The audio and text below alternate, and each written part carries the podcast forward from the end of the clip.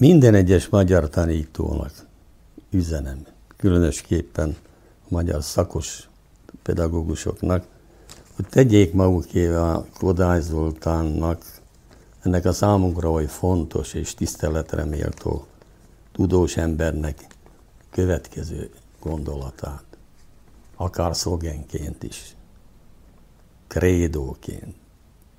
Szentnek kell tartanunk a gyermek érintetlen lelkét. Amit abba ültetünk, minden próbát kiálljon. Csak boldog gyermekből lehet boldog felnőtt, és ezekből boldog nemzet.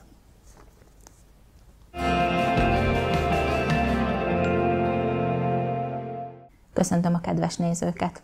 Gál István nyugalmazott pedagógus otthonából köszöntöm Önöket, akivel az anyanyelvi oktatás fontosságáról beszélgetünk.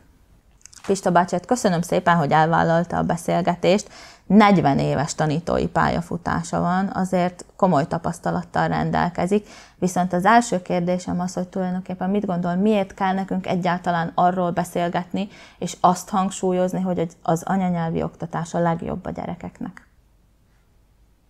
Hát 40 év tapasztalata mondhatja velem, hogy ez a kérdés ez mindig is aktuális volt.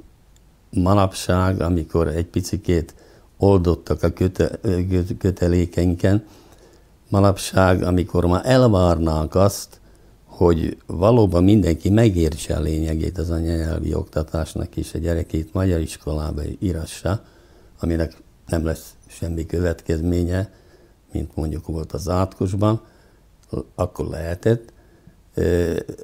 Sajnos fordítva sülnek el a fegyverek, valahol megingott a délszlovákiai magyarság ebben a kérdésben, értékrendjében állt be változás. Nem azt akarom durva szóval kifejezni, hogy, hogy talán mindegy neki a magyarsága, de nem tesz meg mindent azért, hogy azt a folytonosságot, amit úgy belénkódolt minden sejtünkbe az Úr a magas trónon, hogy ezt a belénkódolt kötelességet, ennek a belénkódolt kötelességének eleget tegyen. És magyar iskolába írassa a gyerekét. Nagyon okos emberek elelmondták már nem egyszer, hogy az anyanyelvi alapok, a jó anyanyelvi alapokon nyughatnak csak, meg, nyughatnak csak aztán azok a dolgok, hogy a, reál és a humán tárgyakat a gyerek megértse, az összefüggéseket, logikai látása kialakuljon, és hát olyan ismereteket szerezzen, amik időtállók és hasznosíthatók. Azt mondja, megingott a felvidéki magyarság. Hol inokhatott meg, vagy mikor inokhatott meg? Én nem tudom, egyfajta presszió mindig volt a magyar iskola ellen, ugye gondoljunk csak a 70-es, 80-as évekre, amikor Duraiéknak a föld alatti tevékenysége kibontakozott, de a változás után is, Mecsiári érában, annak idején, amikor 98-ban én nagyfödémesen ténykedtem, Slavkovska, az SNS miniszterasszonya jött oda, és hát bizony megszégyenkezve elkullogott aztán, mert hatalmas fügykoncert és tiltakozó tevékenység zajlott le az iskola épületében. És nagy, de nagyon sokáig ellenálltunk, vagy ellenállt ugye felvidék ennek a nyomások, de aztán mi, az a, mi volt az a pont, amikor elkezdtek engedni? Nagyon foglalkoztatott engem a kérdés, és addig, amíg mondjuk födémesen tanítottam, ott különösképpen érezhető ez. Itt nálunk például annak ellenére, hogy a szlovákok gyűrűjében van ez a igen, falu, Nagy az etnikai igen. határon Nagymácséna, ugye itt, itt nem volt baj. Nem csak ideológiai szempontból, de a nemzetiség megvallása terén is nagyon homogén volt a mácsédi nép. És ott nem. Ott én azzal magyaráztam, hogy annak idején ö, volt egy olyan tendencia, hogy bizonyos nagyobb falvakat is, födémes mondjuk az 4 és fél ezer lelket számló, megpróbáltak városiasítani, és az befolyásolja a jó mód, a tehetőség azt, hogy, hogy lazábban fogja föl, nem érzi a súlyát annak, hogy, hogy esetleg a gyerekének milyen rosszat tesz azzal, hogyha nem magyar iskolába jár. És akkor mondjuk el, hogy De milyen rosszat teszünk azzal a gyerekünknek. Hát gondolom, hogy olyan sok hatások érik a gyereket, ugye, mert nem megy oda kész nyelvismerettel, hanem ott fokozatosan tanulja a nyelvet, és, és hát barátkozik meg a e, egyéb tudnivalókkal is, amiket nem is ért, ugye, hiszen a fogalmakat nem érti kellőképpen. A baráti köre nem alakul ki neki. Ezt mondjuk éreztük akkor is, amikor megnyíltak a nyolcosztályos gimnáziumok. Hogy azok a gyerekek, akik negyedikből elmentek az alapiskolába, azok nehezen szocializálódtak, nehezen alakultak ki a baráti társaságaik. Oda nem tudtak tartozni, mert délután négy órakor szétröppentek, ugye baráti szálak nem, kap, nem alakultak ki. Itthon meg már megszakadtak a kapcsolatai a volt osztályával, úgyhogy Hát ez, ez is egyfajta ilyen nyomás volt, presszió rájuk.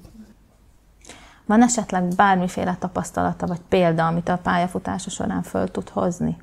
Hogy, hogy mondjuk találkozott-e olyan gyerekekkel, akiket visszavittek, vagy odavittek magyar iskolába, miután már a szlovák iskolában nem ment nekik a tanulás?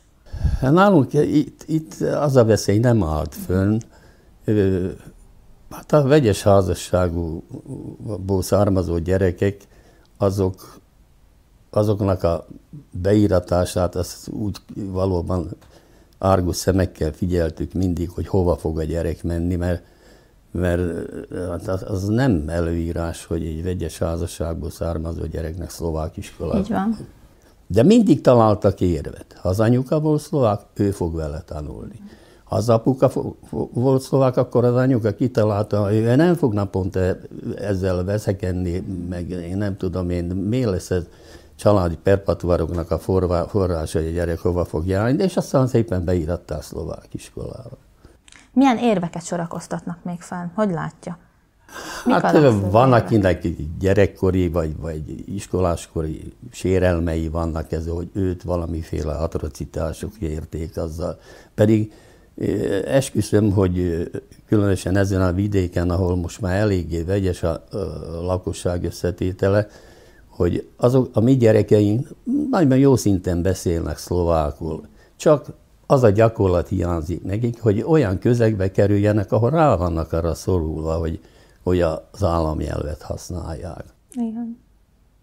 Ön magyar-szlovák szakos? Jól Én magyar-szlovák szakos vagyok. Igen. Igen. igen. Mennyire tudnak, meg mennyire szeretik a gyerekek, a magyar gyerekek a szlovákot? Hogy látja? Érdekes módon, hogy azok az osztályok, akiket én tanítottam, osztályfőnökük is voltam, azok az mostani találkozókon, kerekéfordulókon mindig azért összejövünk és találkozunk. Nagyon nagy szeretettel emlékeznek rá vissza, hiszen voltak tanítványaim, akik szlovák közegbe mentek, szlovák iskola, középiskolákra. Igen. Visszajeleztek az ottani igazgatóságok, hogy micsoda pazar fölkészítésben részesültek az alapiskolán, hogy a legjobbak közé tartoznak. Nagyon-nagyon remélem, hogy ezt nagyon sokan megnézik, és nagyon sokan fogják látni, hogy tényleg nem indok hogy, mert nagyon sokan azzal indokolják meg, hogy szlovák iskolába iratják a gyerekeiket, hogy jobban érvényesüljenek. Máig ugye? is hálásak ezek a gyerekek, mindig előhozzák, pedig most már nem is dolgoznak talán a szakmájukba egyik sem, mert hát a változás maga hozta azt is, Igen. hogy foglalkozást kellett változtatniuk nekik. Ön szerint egyébként milyen szinten van a felvidéki oktatás, a felvidéki magyar oktatás? Semmivel se rosszabb, mint a többségi nemzet oktat, gyerekeinek az oktatása. Egyformán tehetséges és nyílt, tiszta lelkű gyerekeket kapunk, és hát én nem tudom, el se tudom képzelni, hogyha az én gyerekeim mondjuk nem, ismerhet, nem ismerkedhettek volna meg a magyar nép zenevilágával, a népmesékkel, valahol csonka gyerekkoruk lett volna. Igen. És ez sajnos annak a tizenvalahány, majdnem 20 gyereknek, akik még ma is magyar anyanyelvűek, de szlovák iskolába íratják a szülek, ők nem lehetnek róla, hogy egy hat éves kisgyerek nem szabja meg a anyjának, apjának, hogy hova írassák, hogy ebből kimaradnak. Ugye ez hiányozni fog nekik. Valahol a talaj mozdul meg a talpuk alatt. Igen, tehát ezek, amiket elveszünk. lelki, vagy jelenbeli stabilitásukat. Pista bácsi mit tudna üzenni azoknak a szülőknek, akik egyenlőre még hezitálnak, hogy magyar vagy szlovák iskolába írassák-e az egyébként magyar anyanyelvű gyerekeiket? Hogyan tudná őket megerősíteni abban, hogy az anyanyelvi oktatás mindenképpen jó döntés?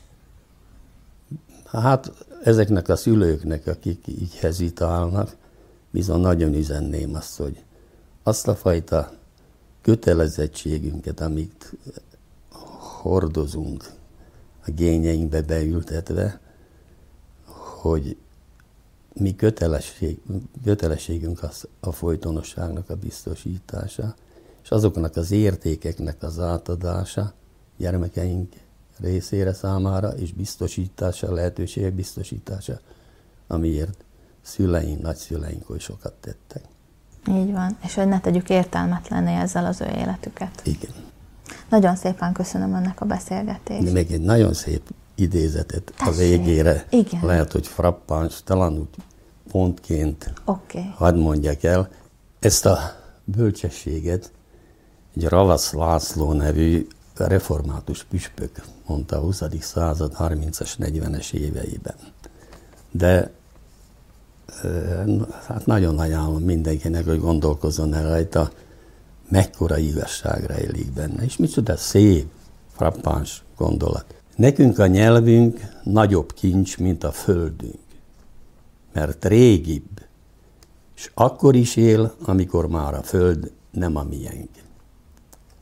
Nagyobb, mint a történelmünk, mert a történelem a nyelvben elfér, de a nyelv nem fér el a történelemben.